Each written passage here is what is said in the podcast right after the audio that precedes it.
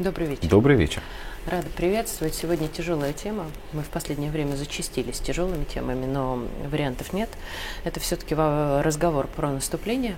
А, непонятно кого а, и куда, но спекуляций очень много. Либо наше контрнаступление, либо наступление как бы украинской армии. А, на днях прозвучало от Рогова, что Украина закончила подготовку к наступлению на Запорожье.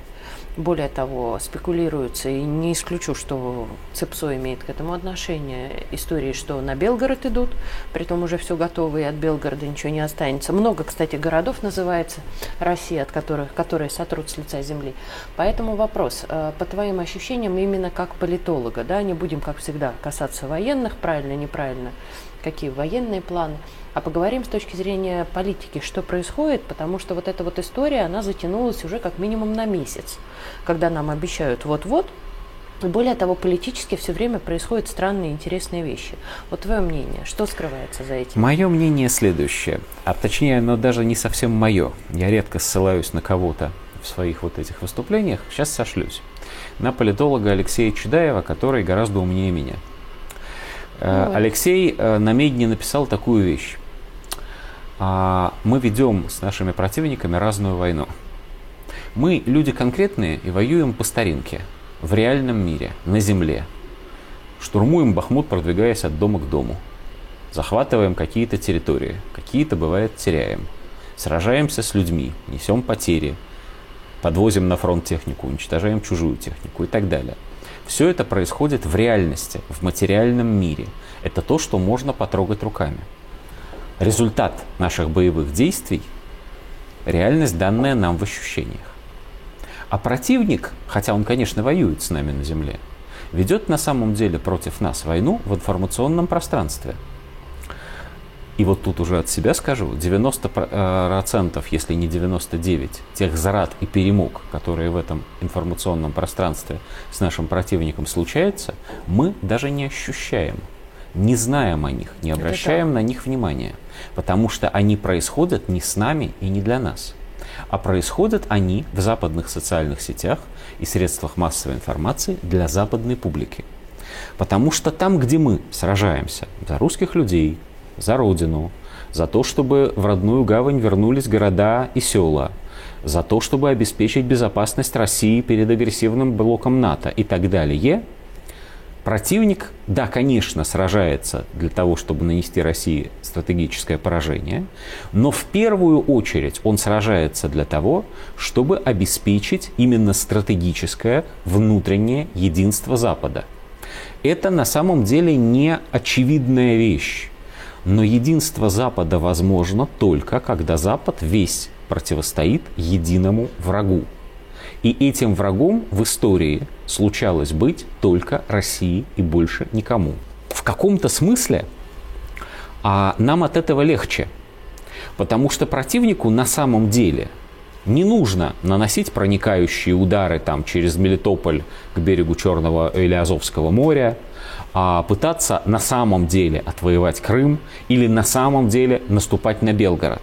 Противнику гораздо важнее, чтобы все эти слова и мысли прозвучали в информационном пространстве. Завтра они пойдут на Белгород, послезавтра они возьмут Орел. Нет, они, подобно Гитлеру, значит, через юг нанесут удар к Сталинграду. Потому что это, дойдут. безусловно, а, потому что это информационная реальность. В этой информационной реальности происходит две очень важных вещи. Первая очень важная вещь. Для них, все это для них, не для нас. Мы это можем замечать Сейчас, секунду. То есть да. мы возвращаемся тоже не так давно, мы с тобой говорили про вот эту ложь глобальную политики, да, которая происходит на Западе. Ну, конечно. у них постановочное действие, и что бы мы ни делали, все равно в рамках этого действия, театрального концерта, мы, они будут ну, видеть ты же то, помнишь что им анекдот, надо. который э, стал страшно популярен как раз вот чуть больше года назад, ровно в первый день настоящей войны.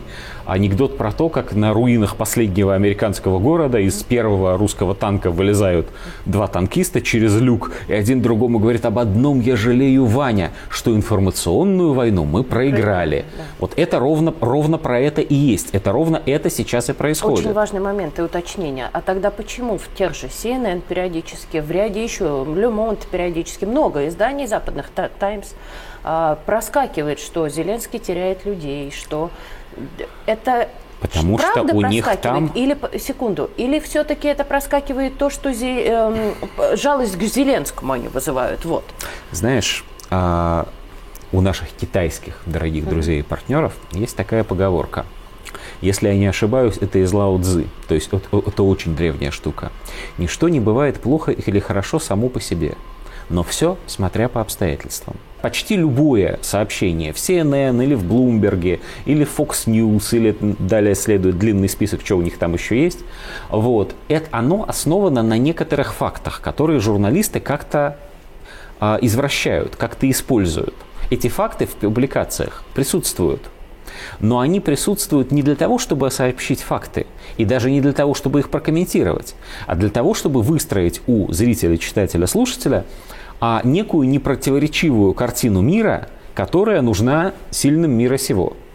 В рамках этой картины мира нужно следующее. Первое. Существует маленькая, но гордая независимая страна, на которую напала страшная, ужасная диктаторская Россия. Есть. Далее. Во главе этой маленькой, гордой и независимой должен обязательно стоять маленький, гордый и независимый, гениальный полководец, который защищает весь Запад от русских орд. Принято. Вот он есть. Вот, прячется он на самом деле, не прячется, неважно. Далее, он несет тяжелые потери. Ему очень трудно. И поскольку ему очень трудно, весь Запад должен ему помогать в едином порыве. И он должен вызывать сочувствие у всего Запада. И это тоже происходит. Они хорошо работают, но, и это тоже очень важно, Запад должен ему помогать немножечко с опозданием, чтобы он, не дай бог, кого-нибудь случайно не победил. Еще есть один важный момент, то, что да. мы с тобой говорили просто за камерами, а, и хочу, чтобы ты подтвердил. По социсследованиям действительно они безумно верят Зеленскому, население Запада Это правда. и Европы. Это правда, население Зеленского, э, в смысле Западной Европы и вообще стран Запада, включая, например, Израиль и Австралию, не только Европы, а, относятся к Зеленскому колоссально хорошо. Более того, очень многие относятся к нему там лучше, чем к своим собственным правителям. Более того, они они его считают одним из самых влиятельных государственных деятелей на планете Земля, что очень смешно, вот, наравне со своими собственными правителями, что естественно, наравне с Байденом, Путиным и Си. Это удивительно. Это, как кажется, с нашей стороны глядя, это кажется помрачением рассудка. Но сидя в их информационном пузыре, совершенно невозможно думать иначе. На самом-то деле другой информации просто нет. Информационка это Возвращаясь к тому, тяжелый. что происходит э, на фронте, там будет, наступ, будет этот их контрнаступ, mm-hmm. не будет контрнаступа. Им чего сейчас нужно? Им нужно этой войной в глазах и тем, что эта война не заканчивается – вот русских они вот-вот вроде как победят, но все никак не победят. Им нужно этой войной оправдать то, что происходит на их собственных территориях.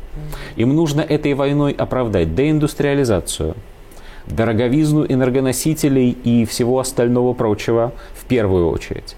Им нужно этой войной оправдать все лишения и проблемы, которые несут люди прежде всего в Европе.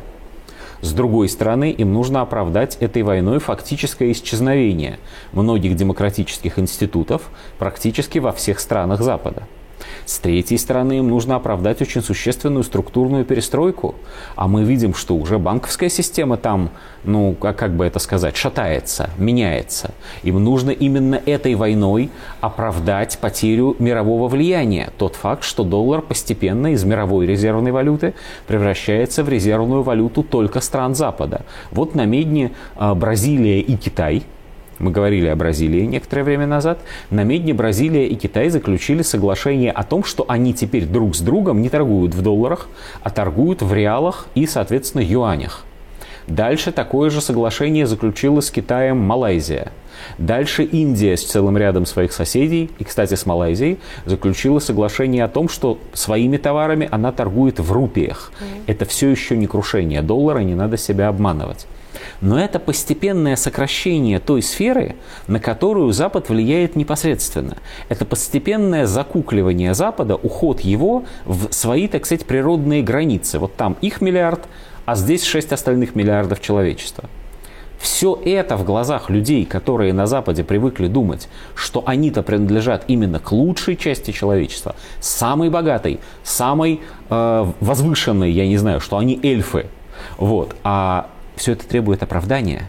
И оправданием всего этого служит продолжающаяся война со страшным Мордором – и то, что происходит на этой войне в их информационной реальности, в их информационном пузыре, накопление сил, неудавшееся контрнаступление, битва, значит, многомесячная за Бахмут, попытки наступать на, там, на север, ну и дальше мы можем вот это вот все рассказывать. Освободим, в кавычках, разумеется, Крым, потеряем, в кавычках, разумеется, Крым и так далее. Все это в глазах их людей, да, мы ведем тяжелейшую войну с русскими, мы непонятно вообще победим или нет. У нас мирный, один мирный план, второй мирный план, ничего не получается, и от этого жить становится тяжелее. Вот что им нужно на самом деле. Спасибо большое.